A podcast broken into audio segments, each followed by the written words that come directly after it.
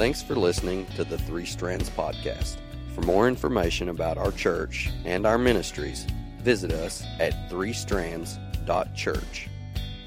I'm glad you guys are here for fall kickoff. I remember back when we said this wouldn't work. I remember back when Stephanie and I were having this conversation, we were like, man, it's, it's time to give up. I don't think it's going to work in this county. I don't know if people are into what we're into or if they're into this kind of church. And uh, so I'm glad you're here. Um, right before I came up, I found out this is our biggest church crowd yet to date. There's 118 people here today. And so uh, that's exciting for us. You know, we love that. Um, not because we want to be able to go out in the community and brag about that. That means nothing. But we, we care about that because every one of those 118 people represent a soul that means something to God. And so we care about each one of the people here today because we want them to be connected with God, to know Him on an intimate um, level, and to know what it feels like to be rescued and redeemed by His Son, Jesus. And so we're thankful for everybody that's here today.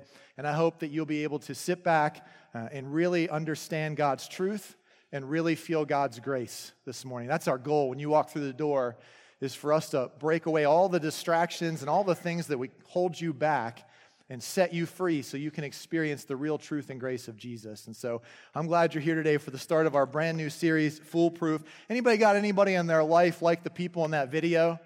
That you might say, maybe not out loud, but you might say under your breath, they're kind of dumb.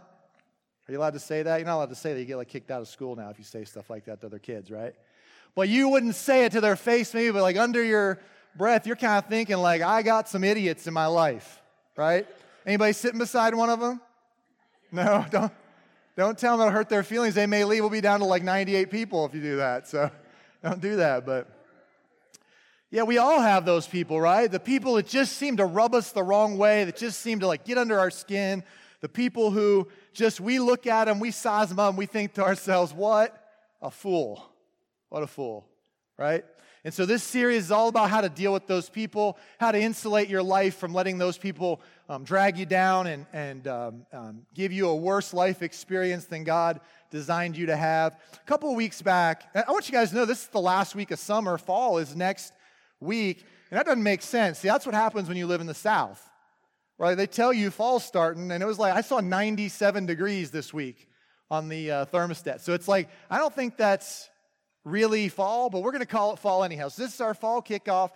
At some point, the weather will break and it will be cooler. Around here, it almost kind of goes just from like, like summer to winter. Like there is no like uh, mild fall, it seems like. It's just like going to hit us real quick and it'll be cold all of a sudden. But a couple weeks ago, I was outside well, I picked the kids up from school. I don't always do that, but I picked the kids up for school for whatever reason. Stephanie was busy doing something, so I picked the kids up after school. I took them home, but it was real hot out, and I had just um, picked up our pressure washer from uh, Big M. I was getting it fixed. There was something wrong with our pressure washer, and I'm not real good. I'm not, I'm not like the work on my car kind of guy. You know what I mean? I can work on the house, but I'm not really like the work on the car kind of guy.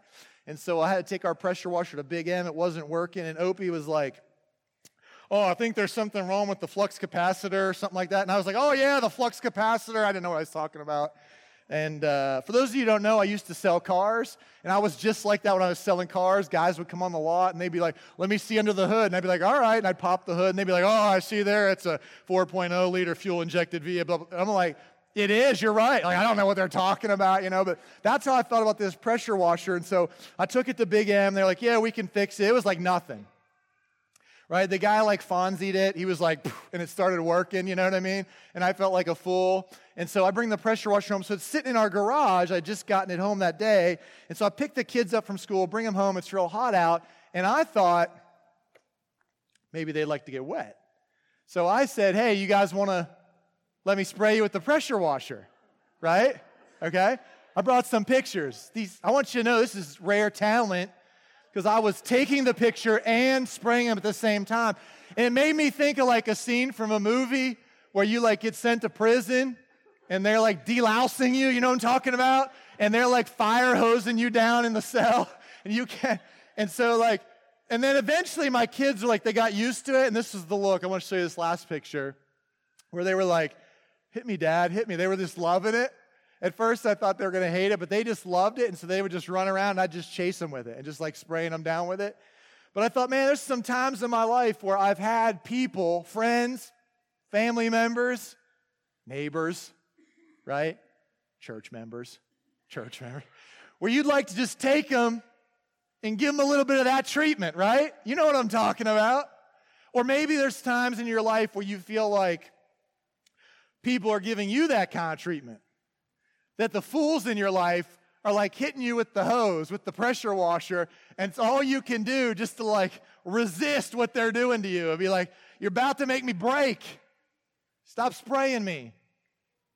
Stop treating me this way. Stop being such a fool, right? That's what this series is all about. Helping you to deal with those people, to overcome those people in your life so that they don't wreck all of your relationships. I read this quote this week. I want to share it with you. This will be on the screen. It said that your relationships will determine the direction and the quality of your life. Anybody think that's true? You ever find somebody that's just in like a super messed up relationship? Maybe you're the one in a super messed up relationship. And it totally determines the quality and the direction of your life. It becomes so overwhelming that you almost can't even enjoy even the good things in life anymore because you got this one messed up relationship that just seems to be like weighing you down, totally changing the direction and the quality of your life. That is so true. That's the point of this series. That your relationships will determine the direction and the quality of your life. But beyond that, we have to dig a little deeper to find out like, I can't have a relationship with everybody. Some of you guys don't know how to say no to relationships. And some of you say no too much. Some of you say yes to relationships, but only to the wrong people. We want to set all that straight and send you out of here after five weeks, healthy and ready to engage the world in excellent, wonderful, God honoring relationships so that your life won't be weighed down by the one awful relationship, but it'll be set free. I read this sociological study this week that said the average person has between 500 and 2,500 relational interactions a year, depending on whether or not you're, you know, kind of antisocial or, or what's that word you use all the time, Kenny? Introvert. Oh, yeah. Or if you're introverted or extroverted. So raise your hand if you're more like the 500 relational interactions a year. If you're more introvert, you're so introverted you can't raise your hand. right? Like, or if, like raise your hand if you're more like the 2,500 relational um, interactions each year. You're more extroverted. You have more relationships. These aren't like you know uh, I checked out the grocery store and paid my cash. These are like people you actually had conversations with throughout the year. Anywhere between 500 and 2,500 of them on any given year. But that out of all of those, you spend almost half of your time with five people. Now, if you're here and you're married and you've got five kids, that means you're neglecting somebody, I guess, right? Because you can only spend time with five of them. But, like, if you look at your life, you have interactions with a lot of people, but you spend most of your time with a small crew. Usually your immediate family, maybe some coworkers, maybe some really close friends. And one of the problems that a lot of us get into is we try to have deep, meaningful relationships with everybody because we grew up in church and they told us, you know, love your neighbor. And so you're supposed to be outgoing and friendly and loving and engage everybody on a deep, intimate level in your life, no matter who they are or where you run into them. So you're driving down the road and you're picking up stranger after stranger in your car. You're bringing home, bringing them home to your introverted wife who's like, "Why you keep bringing people over to our house?" And you keep filling up your house. And maybe you married somebody that's on the opposite end of that spectrum. And one of you is like, "Why don't we have those people over for dinner?" And the other one's like, "I don't want people in our house. I want to be left alone." It's why I moved to Kentucky, right? It's why I live in the forest. I don't want to hang out with people. I want to be by myself. And so you're like, all these relational tensions because we don't actually know who we're supposed to be in relationship with, who we're supposed to get intimate with, who we're supposed to be connected with on a friend level. Jesus was the best example of all this. Over the next four weeks from today, we're going to study this out, look at some examples in Jesus' life. He spent time with all different kinds of people. And lots and lots of people wanted his time. But he practiced this principle where he was friendly to all, but friends only with a few. And that's a good principle for your life.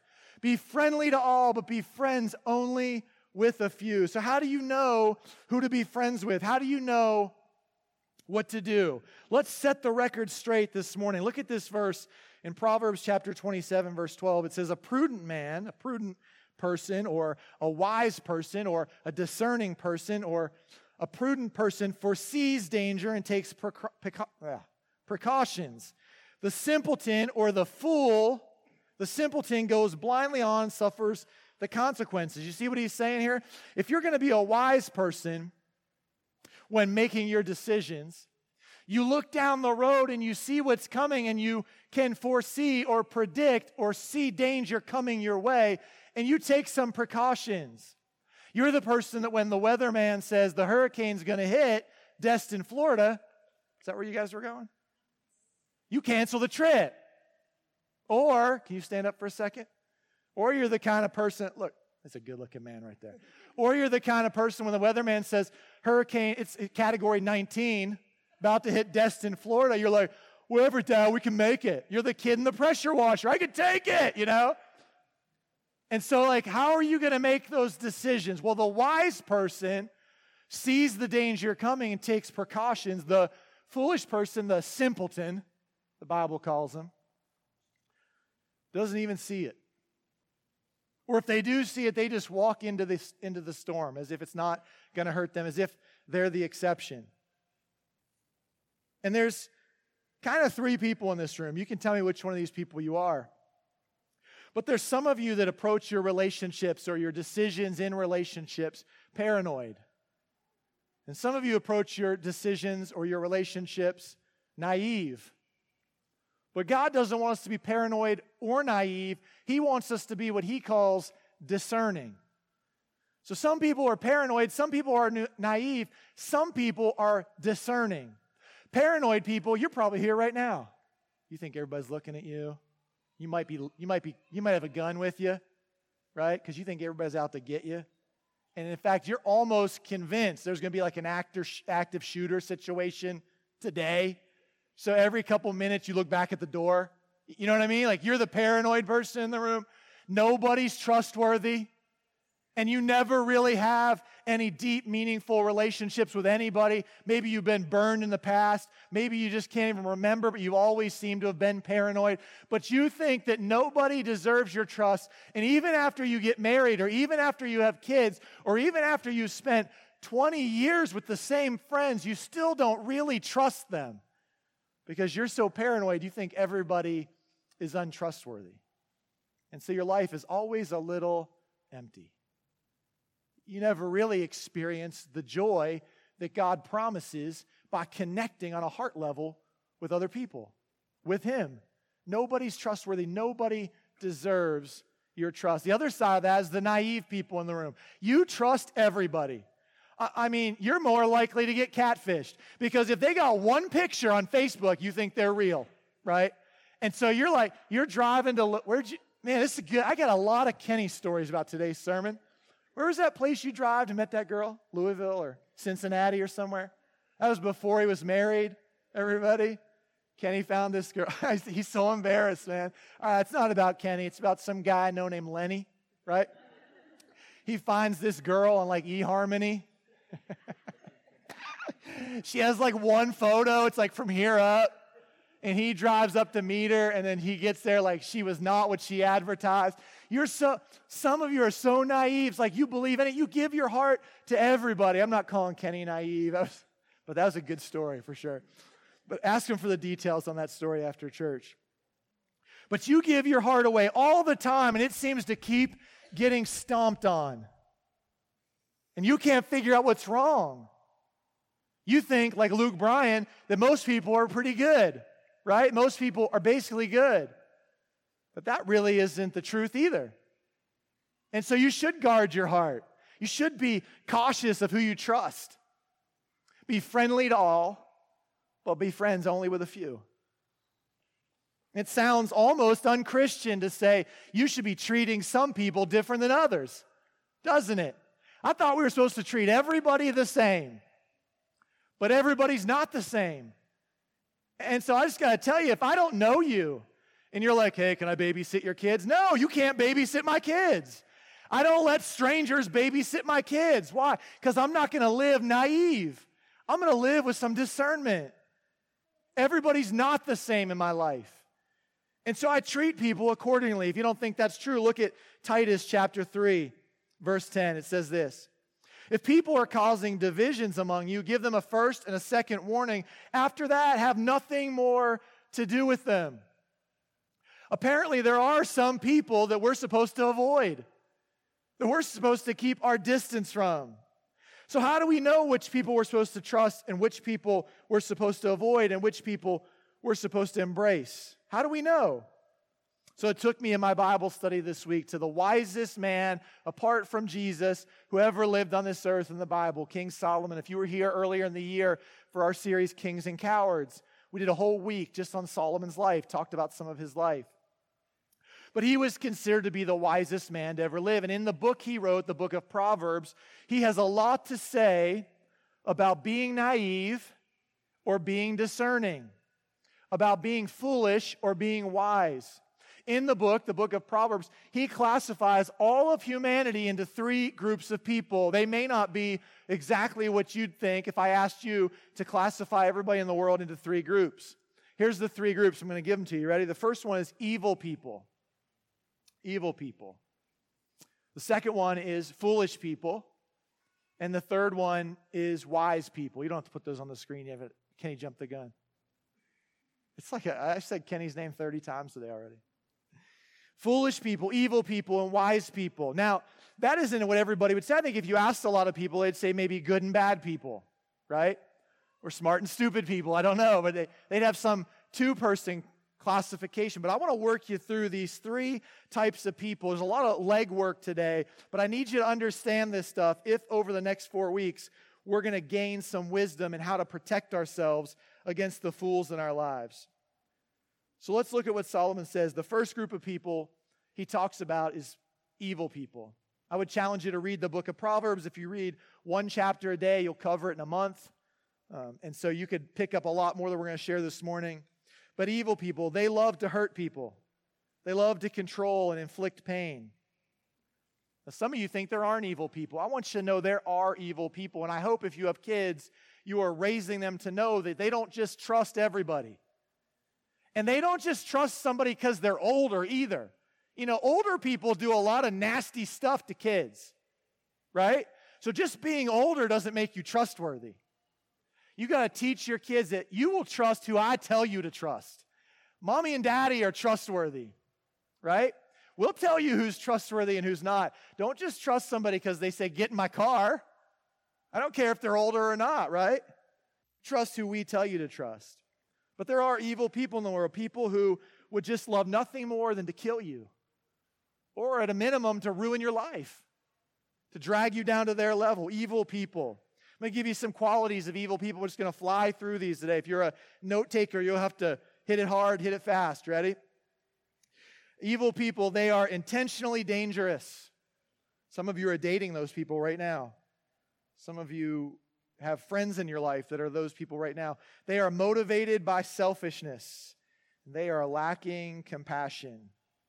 Henry Cloud, the author of one of the books we sell at the Three Source, it's out there during the series, I think um, called Boundaries. He writes that these are the kind of people that necessitate attorneys. If it wasn't for these kind of people, we probably wouldn't have to have lawyers. Because there are people out there that just won't stop hurting other people unless somebody makes them stop. They're just evil. They despise advice and instruction throughout Proverbs. Really, they don't care.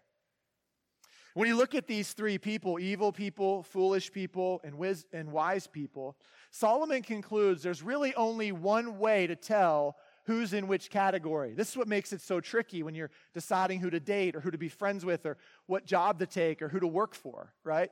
There's only really one way, he says, to decide who's evil, who's foolish, and who's wise.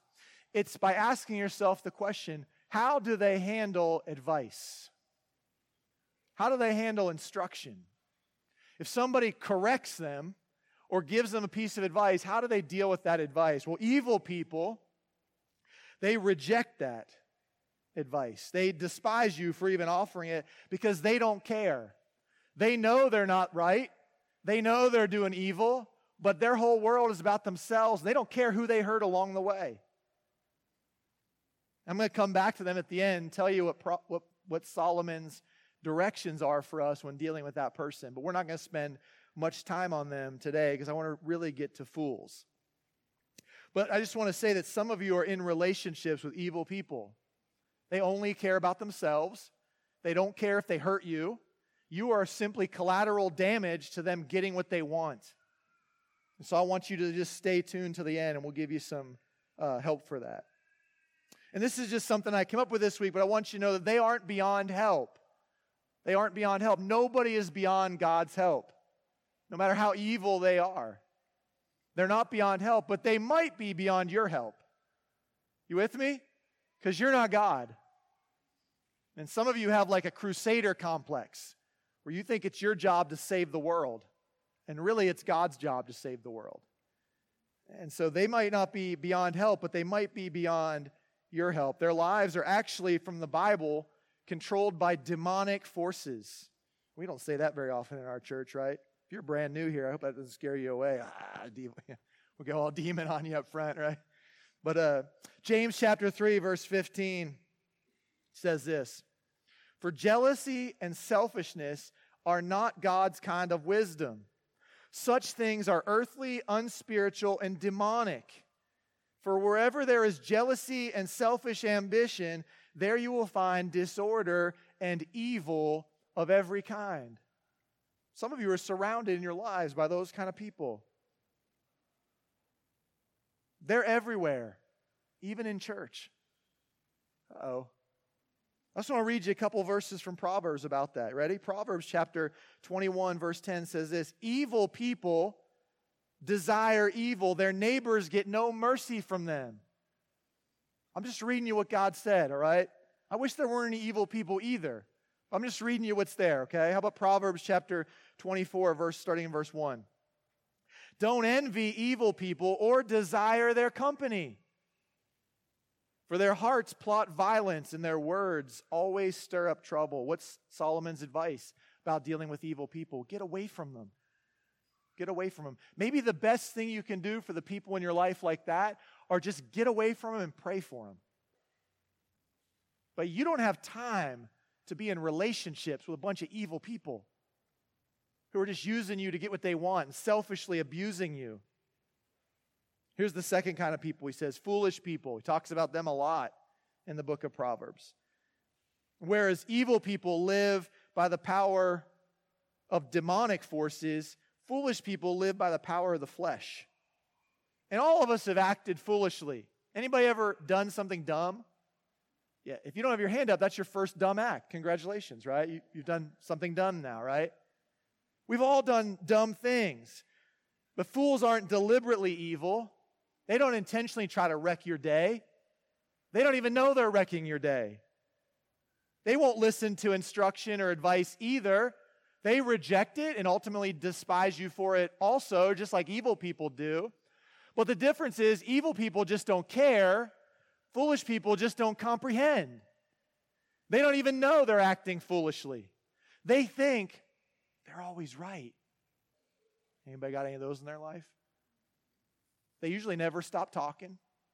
They always have an opinion about everything. No matter what you say, you're not going to change their mind because they're never wrong. They're a fool, the Bible says. They think that they are the exception to the rule. They hear advice from God's word, but they think to themselves, that won't apply to me. I know it's wiser to budget, but I can just spend whatever I want and I'll be okay. I know it's a good idea not to flirt with other people when I'm married, but I won't cross the line. They look at themselves as the exception to the rule. A lot of times, the foolish person is fun to hang around with. You know why? Because they don't even consider consequences. They're not even thinking about it. They think nothing bad could possibly happen to them. They're beyond all that. They're better than that. They're smarter than that. I could get away with that. So in middle school and high school, they're a lot of fun to hang around. They'll do almost anything. And then you marry them, and they're the same way. And you're kind of like, when we were dating, you were fun, but now you're just irresponsible. But they didn't even change, right? You know the people I'm talking about. I worked with one of them back in Pennsylvania. His name was Brian. I'm not going to tell you his last name because I don't want to risk anybody ever telling him I'm telling everybody this, but I worked with this guy named Brian. He would do anything for cash. You, you know this guy I'm talking about? You're like, hey man, take off all your clothes and run in traffic for a buck. And he'd do it. You know what I mean? Like anything. So one day we're at work, I worked with him. And I don't know how this happened, but somebody I was working with brought a taser with him to, to work.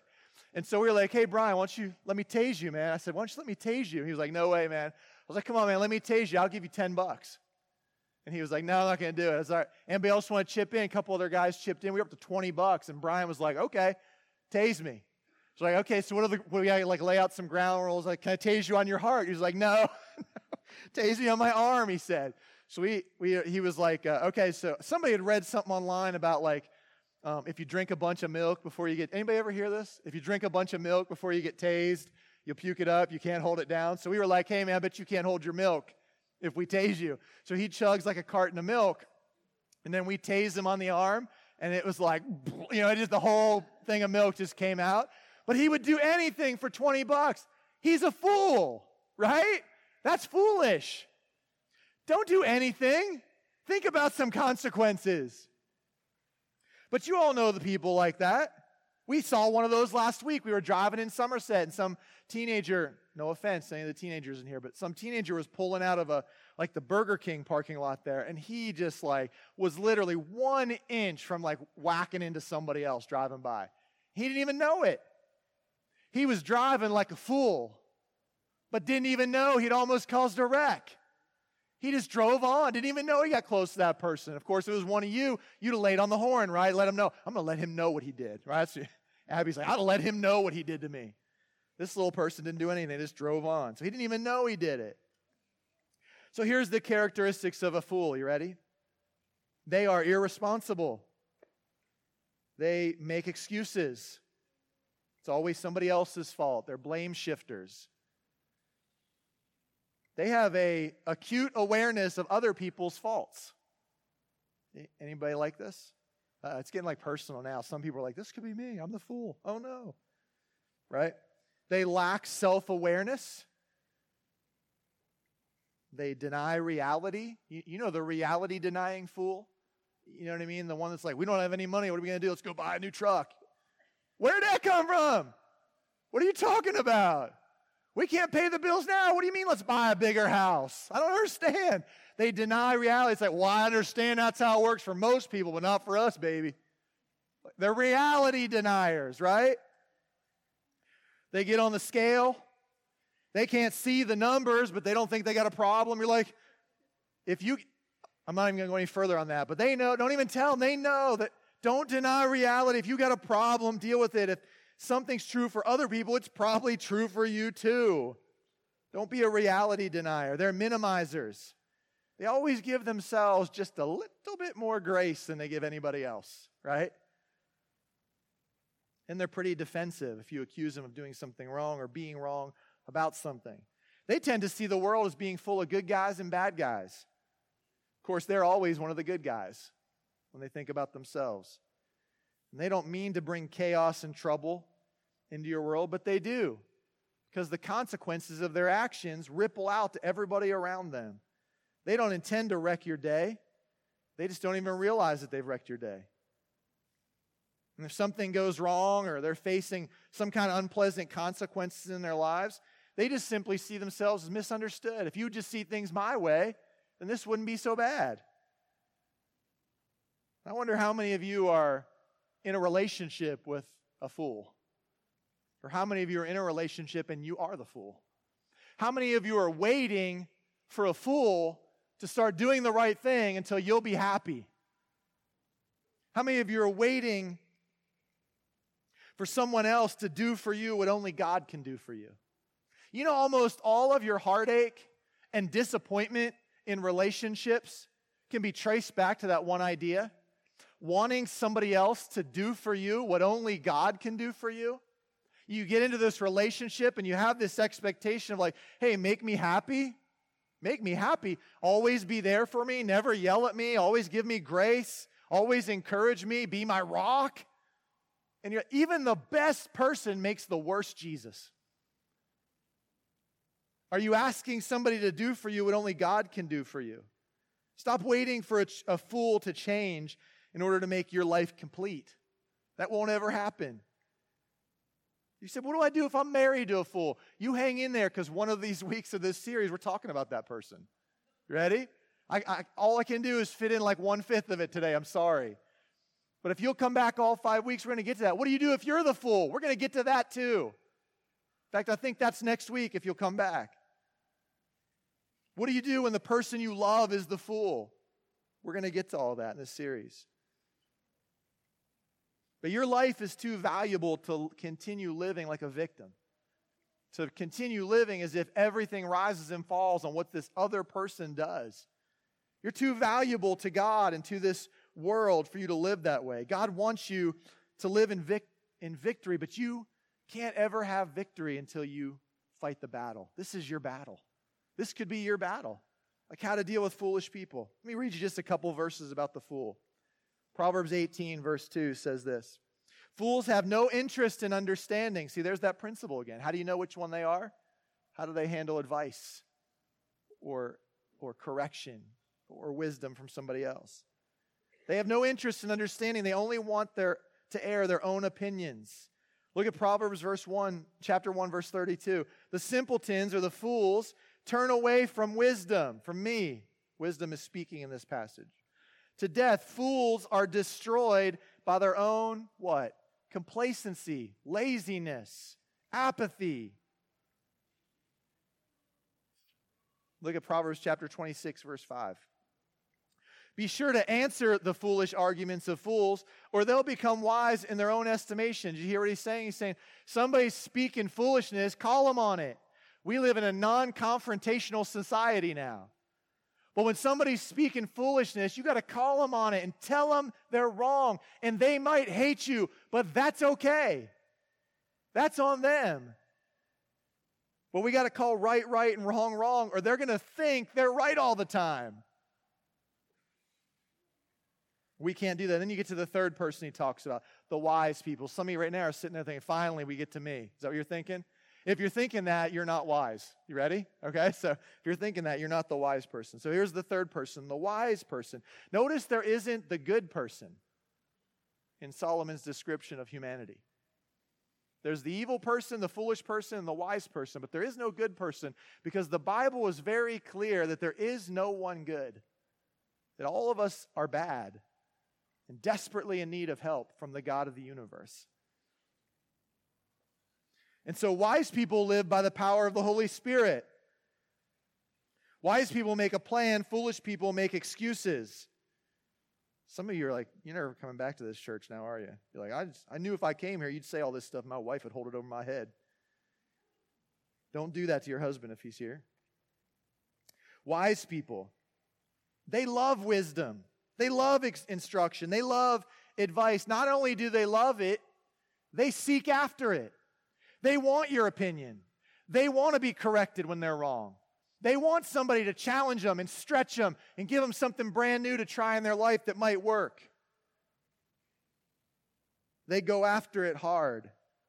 They're not necessarily the most intelligent people or the most educated people. What they are is the most surrendered people. And just so you know, like fools aren't always stupid. The foolish people aren't always the least intelligent people. Sometimes the foolish people are smart enough to act dumb enough to get you to take care of all their problems for them. Doesn't that say something about their intelligence? You want to write that one down. Whenever you're out on your first date, the next first date you have, you can ask them that if they're a fool or not. And you can be like, I want you to know I'm not going to fall for your tricks. If you start acting dumb enough to try and get me to do all this stuff for you, I'm not going to I'm not going to roll well with that. So here's the characteristics of wise people. You ready? They're motivated to grow, to mature. They're open to feedback. This is a good one here. They are assignment completers. I know completers is not a real word. You don't have to call me out on that after church, all right? They're assignment completers. They're not lazy. They're not procrastinating. They're not pushing the blame off on somebody else. They're getting the job done. They're willing and eager to change. Some of you know people that haven't changed for 20 years. They're accepting of correction. They're aware of their impact on the people around them. And they are people who own their own mistakes and sins. If you can't think of the last time you owned something you did wrong, there's a good chance you might be a fool. You ready? If you're correcting a wise person, you will connect with them. They will love you more. That's what the Bible says. Everybody has problems. Wise people have problems too. But they don't let their problems become patterns. They deal with them and change. Look at Proverbs 15. Verse 31 If you listen to constructive criticism, you will be at home among the wise. Proverbs 12, verse 15 Fools think their own way is right, but the wise listen to others. So, which one of these people are you? It's hard to answer, but the way to answer is to ask yourself how do you handle advice? How do you handle correction? How do you handle instruction? You don't care? You embrace it like a wise person? You don't seem to comprehend it like a fool. You always think you're right. Which one of these people are you? I want you to commit today to make your relationships the relationships God would want you to have. So let me just kind of sum it up for you like this The evil people in your life, run away, run away, run away from them. You with me? The foolish people in your life, learn to keep them at arm's length. And the wise people in your life, learn to surround yourself with them. Look what the Bible says in Ephesians chapter 5. Be careful how you live. Don't live like fools, but like those who are wise. Make the most of every opportunity in these evil days. Don't act thoughtlessly, but understand what the Lord wants you to do. In Psalm chapter 90, verse 12 says this Teach us to realize the brevity of life so that we may grow in wisdom. You with me? If they're evil, run away from them. If they're foolish, keep them at arm's length. And, and if they're wise, cling to them. Why? Because you don't have enough time to be friends with all those people. Life is too short, and you don't have enough relational capacity to befriend 2,500 people. And so you've got to be friendly to all, but friends with a few, and surround yourself with wise people who will make you more wise. I just want to real quickly read through a couple more verses for you. There are literally hundreds of verses in the Bible about foolish people, wise people, evil people. But I just want to read you just a few more and then sum up for you what they're saying. You ready? Look at Ephesians. I don't know. Look at James 1, verses 5 and 6. If you need wisdom, ask our generous God. He will give it to you. He will not rebuke you for asking. But when you ask Him, be sure that your faith is in God alone. Proverbs 13, verse 20 walk with the wise and become wise, associate with fools and get in trouble. In Proverbs chapter 9, starting in verse 10, the fear of the Lord is the foundation of wisdom. Knowledge of the Holy One results in good judgment. Wisdom will multiply your days and add years to your life. If you become wise, you will be the one to benefit. If you scorn wisdom, you will be the one to suffer. Aren't you ready to stop suffering? Look, here's what all those verses are saying. I'm going to sum it up for you. It'll be on the screen. You ready? Don't waste your time. Waste no time. There isn't time to waste your life in relationships with evil people who are abusing you. Run. There isn't time to give all of your attention, all of your effort, all of your love to fools. Keep them at arm's length. Be friendly to them, but be friends with just a few. You don't have time to waste. Life is short. Don't look back and have wasted all the years God gave you to have meaningful relationships with wise people.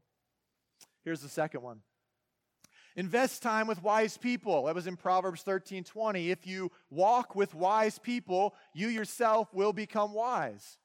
Walk with wise people. Surround yourself with a half a dozen people who are listening to what God says and changing things about their life because they hear it. That's what wise people do. Here's the next one. Seek more wisdom from God. That was the James passage I read. If you feel like you lack wisdom, ask God for it. He gives it out willingly, liberally. He won't be angry at you for asking. Ask God for wisdom. You with me so far? Stop wasting your time on evil people. Stop wasting all your energy on fools. Instead, invest time with wise people. Instead, ask God to make you more wise. And here's the last one engage God intimately. That was the Proverbs passage I read at the end there. The, fear of the Lord is the beginning of wisdom. Fear there means respect. Start respecting what God has to say. Knowledge of the Holy One will make you more wise. Get to know God on an intimate level. You think, I remember hearing this story about this guy sitting in a small group Bible study, and he was an introvert. He wouldn't hardly say anything. But every once in a while, he'd speak up. And every other guy in the group, when he would speak up, they'd all like pay attention. Because everything he said was like gold. And he was a farmer. It wasn't like he was some um, like Bible college student or a pastor or something. Just a guy who worked on his farm every day. But everything that came out of his mouth was like gold. And after the group one day, somebody asked the pastor, How's that guy know so much? And he said he just goes out into his field every day, sits on his, his tractor, and listens to the Bible on cassette. Cassette, that's like what we used to listen to, Maddox. I know you don't understand, but he's just to listen to the Bible on cassette all day, every day, and pray and sing songs to God on his tractor at the top of his lungs because the tractor was so loud he couldn't even hear himself. He just got intimate with God every day, day after day. He started to get more wise. If you'll do those four things, stop wasting your time, invest time with wise people, seek more wisdom from God, engage God intimately, you will become wise. That's the promise. That's what God's offering you in relationships. You'll start to make wiser decisions. You'll start to find yourself in relationships that are meaningful and healthy. You'll stop being abused and victimized. You'll start living in victory in your relationships. I just want to tell you one story to close. It's a story from the Bible. Guess that's the pastor in me, I don't know. But Matthew chapter 7, there's this story Jesus tells where he looks around this huge crowd, and Jesus had a huge crowd around him often. And they were full, filled with all three of these people evil people, foolish people, and wise people. You know what Jesus did? He almost never even engaged the evil people. One liner here, a one liner there. He didn't spend time with them. The fools, he pastored them. He gave them advice. He said, But it's on you now. It's on you. If you want to be wise, just do what I'm saying. I know you've heard it said one way your whole life. I know you think you know all the answers, but here's the truth. And if you'll try it, you'll be more wise. And then he had a few wise people around him. He spent lots of time with them. There's very few people in the Bible that say that the Bible says were Jesus' friends. But there was one family, Mary, Martha, and Lazarus. It says Jesus would go to their house for um, meals and he would spend the night with them and he would talk with them and just, he loved them. Even in his own closest disciples that followed him, the 12, he had all three of those people. You could see it. We're going to look at some of those examples over the next four weeks. He had the evil person, Judas. And nobody else in the group even knew Judas was evil until the last second because they're hard to spot. But the Bible says that he was evil from the beginning. He was evil all along. He was disguising himself in the crowd around Jesus. There was Peter who tended to stick his foot in his mouth a lot and say a lot of foolish things. And Jesus had some heart to hearts with him said, Hey, man, if you want to change your ways, here's how you're going to have to do it. Peter, do you love me or not? Yeah, Lord, I love you. And then here, man, you got to go out and feed my sheep. He had kind of a pastoral relationship with Peter. And then he was surrounded by a bunch of wise people too, and he just invested in them. And his closest friend in that group of 12 was John.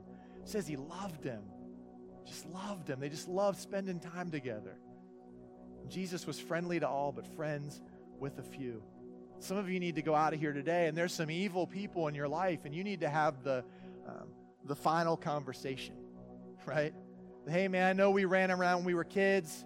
I know we've been together a long time, but I just want you to know, like, I can't roll like that anymore. I got to get away. I got to get some space. You know, you know, just having been your friend for a long time or just being in the same family as you doesn't mean they get like a, a, a reprieve on these principles. You can have a fool in your family, right? You, you can have been friends with an evil person for the last 20 years. And so if there's some people in your life that you need to end the relationship. You need to be like, hey man, I just I, I don't I love you, but like I just can't run like that anymore. Because when I'm around you, I, I do too much evil stuff. And get some space between you and them. And, and then find some foolish people in your life and you need to be like, hey man, we gotta have a talk. Some things are gonna have to change. I, I can't continue letting you like drag me down like this. These are hard conversations we're going to teach through over the next four weeks. But I promise if you'll have them and stop trying to be everybody's friend and keep everybody happy, your life will get healthier. And so Jesus tells this story in Matthew chapter 7. This huge crowd is around him. It's full of all three of those people evil people, foolish people, and wise people. And he says, I want you guys to know that not every single person who says they're a Christian not every single person who calls me Lord will actually get into heaven. Only the people who hear what I say and embrace it will actually get into heaven. And then he said, Let me give you an example. I want to give you an example of what that looks like in the real world so you can know. He says, It looks like this there was a man who heard all of my teaching and decided to do everything I was saying, believe everything I was telling him and embrace everything I wanted him to embrace. That man is a wise man, like the kind of person that would build their house on a rock. And when the storms of life came, it wouldn't knock that house over because he had built his life on the foundation of wisdom. Wisdom being he heard direction from God and he was willing to change. He was willing to do what God said. He was willing to embrace what Jesus was telling him. That's the wise man. So there was another man, though. He heard all of my teachings, he heard everything I had to say, and he rejected it. He didn't put any of it into practice. He just let it go in one ear and out the other. That guy's a fool. Like the kind of person that would build their house on a beach with no solid foundation. And anytime a storm comes along, it would knock down the house and destroy it. So many of us are allowing relationship after relationship to knock our house down simply because we will not live wisely. We will not hear what God is saying and embrace it fully. No, no, no, I can make everybody better. It's my job to make them a better person. No, no, no, no, I can put up with the foolishness. I won't say anything because I want to keep the status quo. No, no, no, I'm always right. You might be the fool. And over the course of this series, I want you to become the kind of person that builds their house on the rock of Jesus and no longer has to see their relationships be destroyed by every storm that comes their way, but instead will stand the test of time. And you'll look back on your life and be like, I had a limited amount of time, but I invested it wisely. And I built relationships into my life that made me a wiser person, that made me a happier person, that made me a more joyful person. That's what God wants for you. He doesn't want you to be weighed down, but He wants your life to be foolproof. He wants you to be able to stand up when the storms hit. That's how much He loves you. Maybe you've never heard anybody else tell you that until today, but I want you to know that God's plan for your life is not that relationship after relationship would devastate you. God's plan for your life is that you would experience a full and rich connected relationship with Him and with other people. That is how much He loves you. Don't doubt it. Don't dismiss it. Don't reject it. Don't despise it. Embrace it and believe it. And your life will be foolproof.